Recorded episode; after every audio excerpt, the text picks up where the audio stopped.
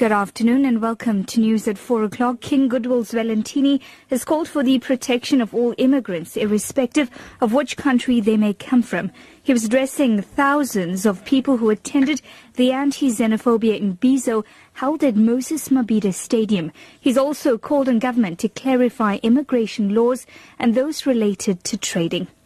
Meanwhile, King Goodwill Zwelithini added that the Human Rights Commission had to fast-track their investigation against him. Aid continues to point at camp for foreign nationals in Chatsworth, south of Durban. Security continues to be tightened as officials juggle the increasing number as people continue to arrive. Unofficial numbers estimate there to be around 2,000 people. Volunteer coordinator Clive Pillay says the fluctuating numbers is making the situation difficult to manage. Meanwhile, the Red Cross has requested for more refugee camps to be established in and around Durban.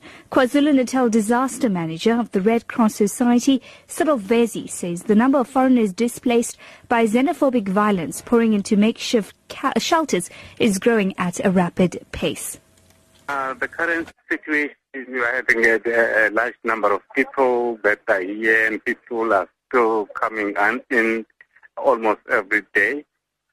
So currently we're sitting at about uh, uh 2,500 uh, uh, refugees that are on site. We are assisting them with uh, whatever require, uh, requirements that, that they require, but we are assigning to, especially into provision of food, Meanwhile, Johannesburg police will oppose bail when the three men arrested in connection with the murder of a Mozambican national, Emmanuel Sithole, appear in the Alexandra Magistrates Court tomorrow.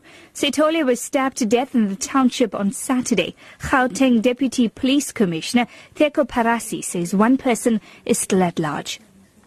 The murder is not related to any xenophobic attack. The deceased person, the late Mr. Sithole, it's a vendor who was selling on the streets in Alex itself.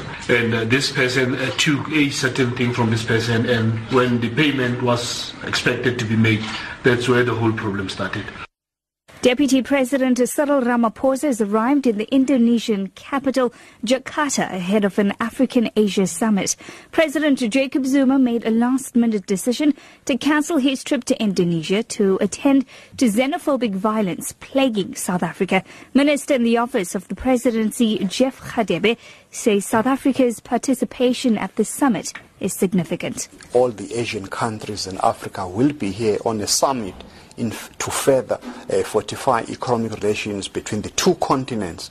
So, in other words, the, the success of this will be a success for the further development in terms of economic relations in our countries, including South Africa, so that we can even deal with the underlying socio-economic conditions that give rise to some South Africans to attack uh, other foreign nationals. Your top story at 4 o'clock, King Goodwill Zwelithini has called for the protection of all immigrants irrespective of which country they may come from. For Lotus FM News, I'm Tracy Valaydham. I'll be back with the headlines at 4.30.